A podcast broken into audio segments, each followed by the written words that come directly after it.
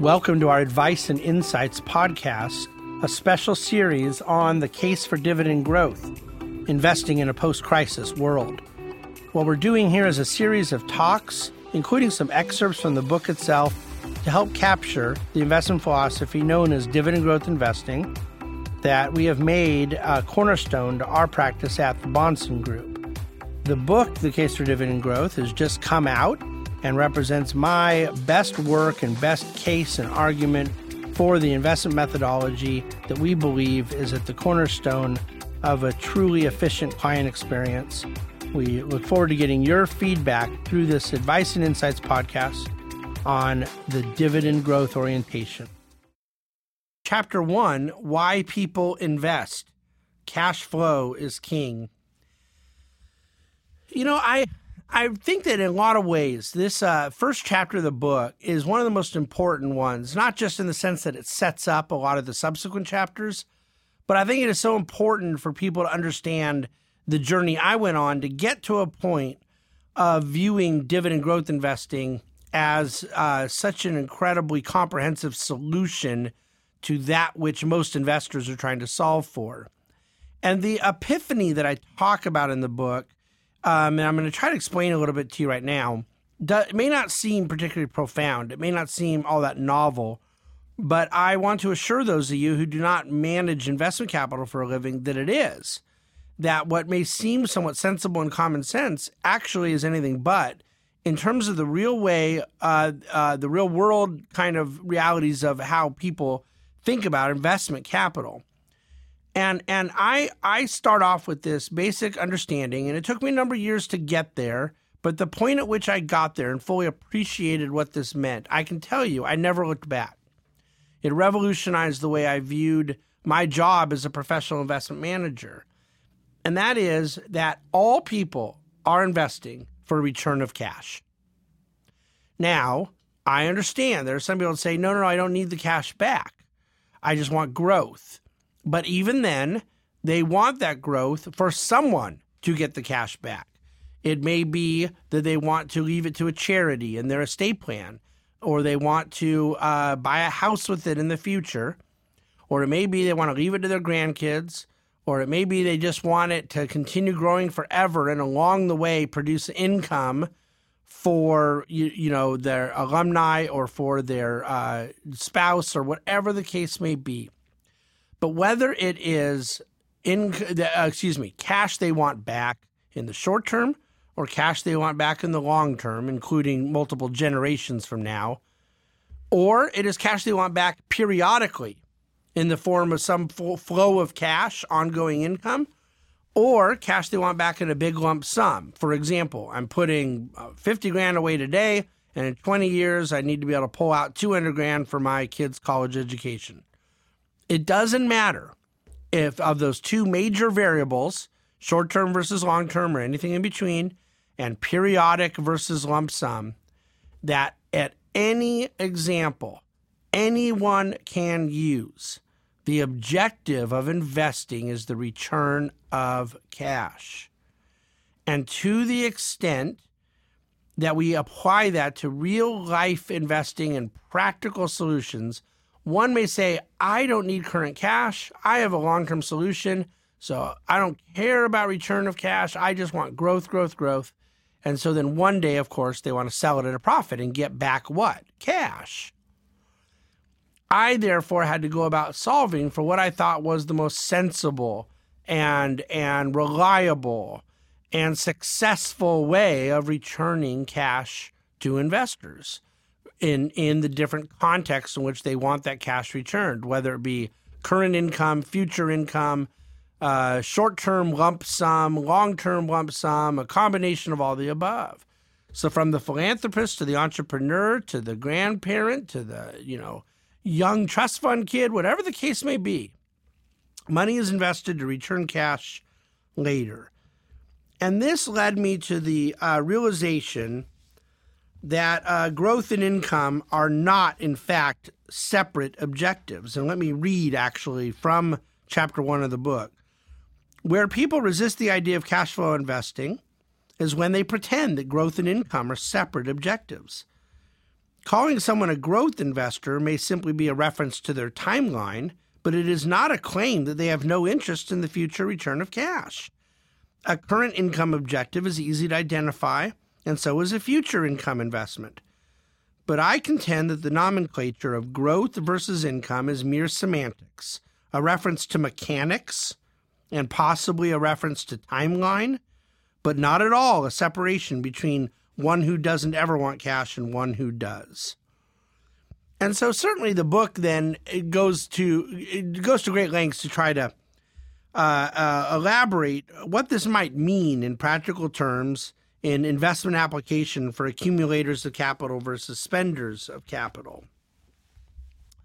But but our belief that uh, a company that is paying a great return of cash flow from their operating profits to investors that there that is a way of returning cash and when you don't need it because you need money in the future or because you you want a big lump sum later or because you want a flow of income later. In other words, you're an accumulator of capital. That that dividend growth represents its own form of wise, intelligent means of generating that future return of cash. And then when one wants a more current flow of cash that they actually intend to withdraw from the portfolio in the present tense, that in that case, dividend growth becomes a very um, risk averse way relative to so many alternatives to to generate the same. And and so we uh, are interested in real profits. We're interested in real investment gains that then get uh, passed on to shareholders. And I'll tell you uh, three things that often get forgotten outside the world of dividend growth. And I read again from the end of chapter one. Investment gains come from the belief of future profits or they come from real profits. If from real profits, generously shared with shareholders, investors have a chance to compound their gains through the reinvestment of dividends. And along the way, in obtaining this great performance, the dividend tells us something about the company that we would not have known without it. Or put differently, management used the dividend to tell us something we would not have otherwise known. And so, what we're going to be talking about through the rest of this series, and what I go to great length to elaborate in the future chapters of the book, is solving for that question How does one use their investment capital that they need as a means of getting more cash back in the future? How does one apply dividend growth to this in any and all circumstances as the battle tested, optimal way to deliver investment results? And and you know my answer will be that dividend growth investing is indeed the answer to that question and that's what we're going to unpack in future chapters of the case for dividend growth. Chapter 2 what's old is new again? Historical context and realities in dividend growth. You know there is so much talk and and it is accurate talk about the historical returns of the stock market. I, I, believe that one of the most important things in, in a book like mine and in a thesis like mine, where I'm suggesting that there exists a particular way to be exposed to the stock market, is one has to grapple with the reality that having no way of being exposed to stock market, just simply being exposed to it, has so often done so well. And the fact of the matter is, the S&P 500 has increased 9.8% for the last 90 years and that number moves up or down a little bit depending on if you have a good year or bad year. But uh, on average, you, you have some number depending on if you're looking at 50 years or 70 years or 90 years or what have you. 9, 10%. These are basically accurate figures for how the broad stock market as an index would have uh, performed. So it puts a big burden of proof on someone who's suggesting that there are perhaps um, more nuanced ways and more risk managed ways to consider one's exposure to said stock market.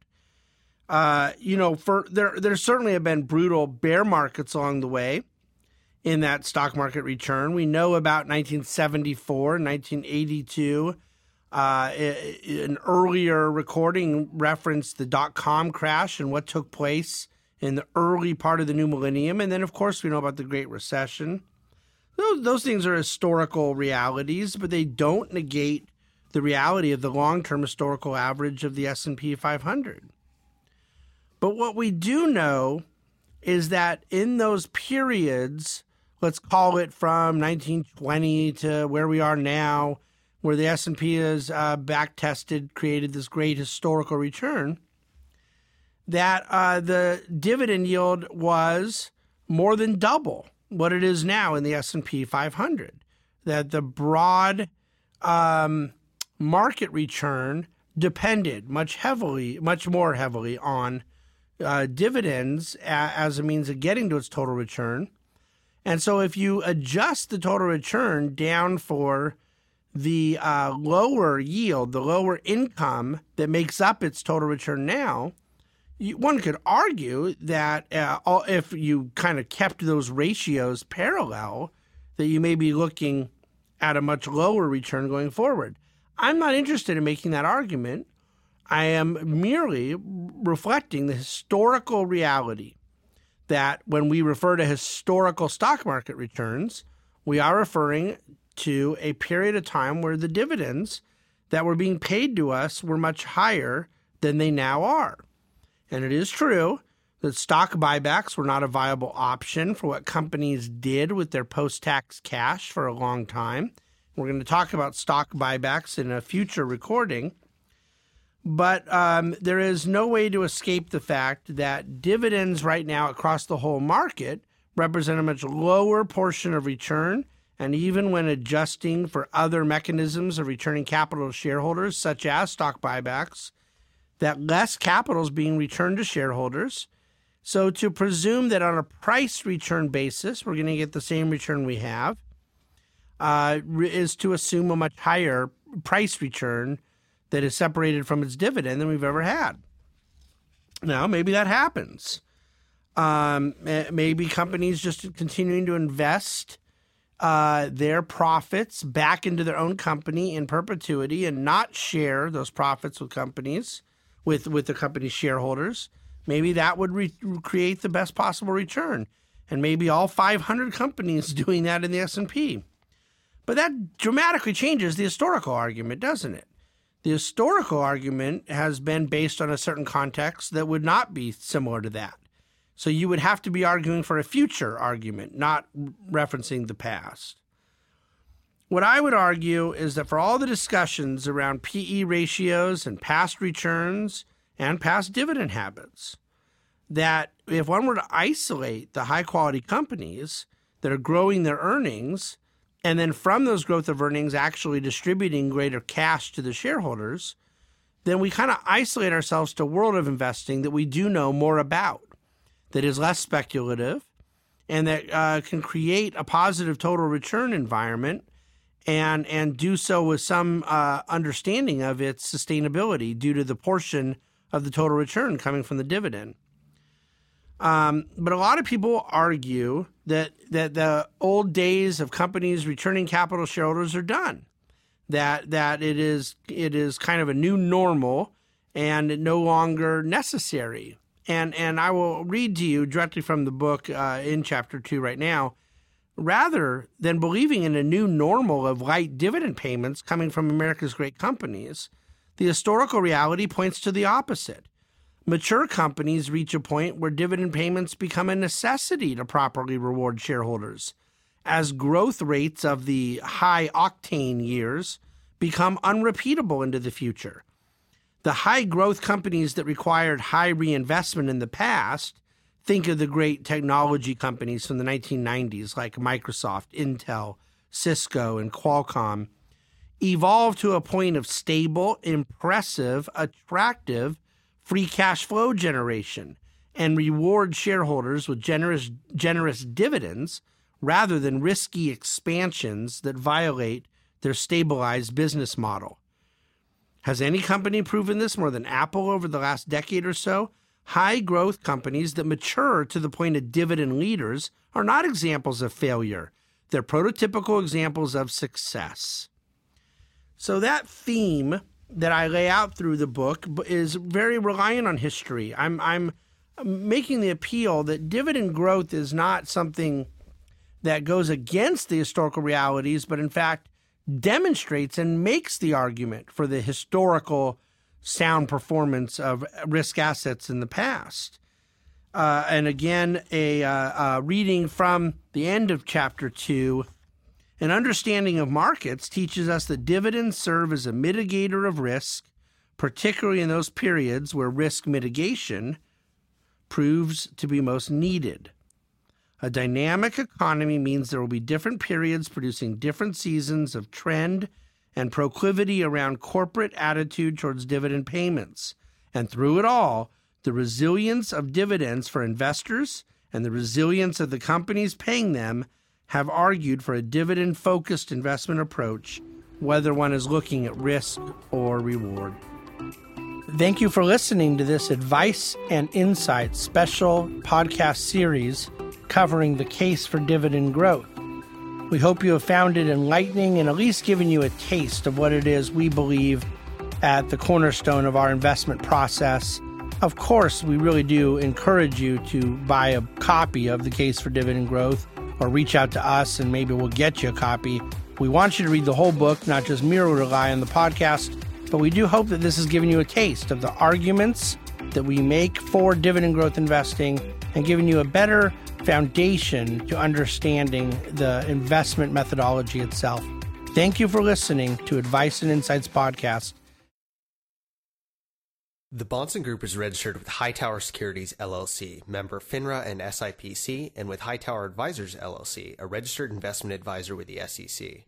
Securities are offered through Hightower Securities LLC. Advisory services are offered through Hightower Advisors LLC. This is not an offer to buy or sell securities. No investment process is free of risk, and there's no guarantee that the investment process or the investment opportunities referenced herein will be profitable. Past performance is not indicative of current or future performance and is not a guarantee. The investment opportunities referenced herein may not be suitable for all investors. All data and information referenced herein are from sources believed to be reliable.